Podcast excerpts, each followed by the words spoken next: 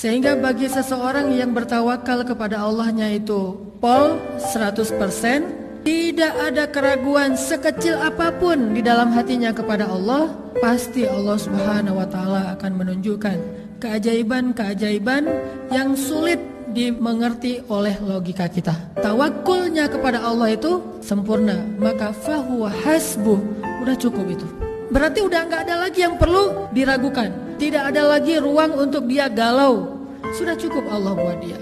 Masalahnya iman kita bisa nggak untuk sampai ke tingkat itu?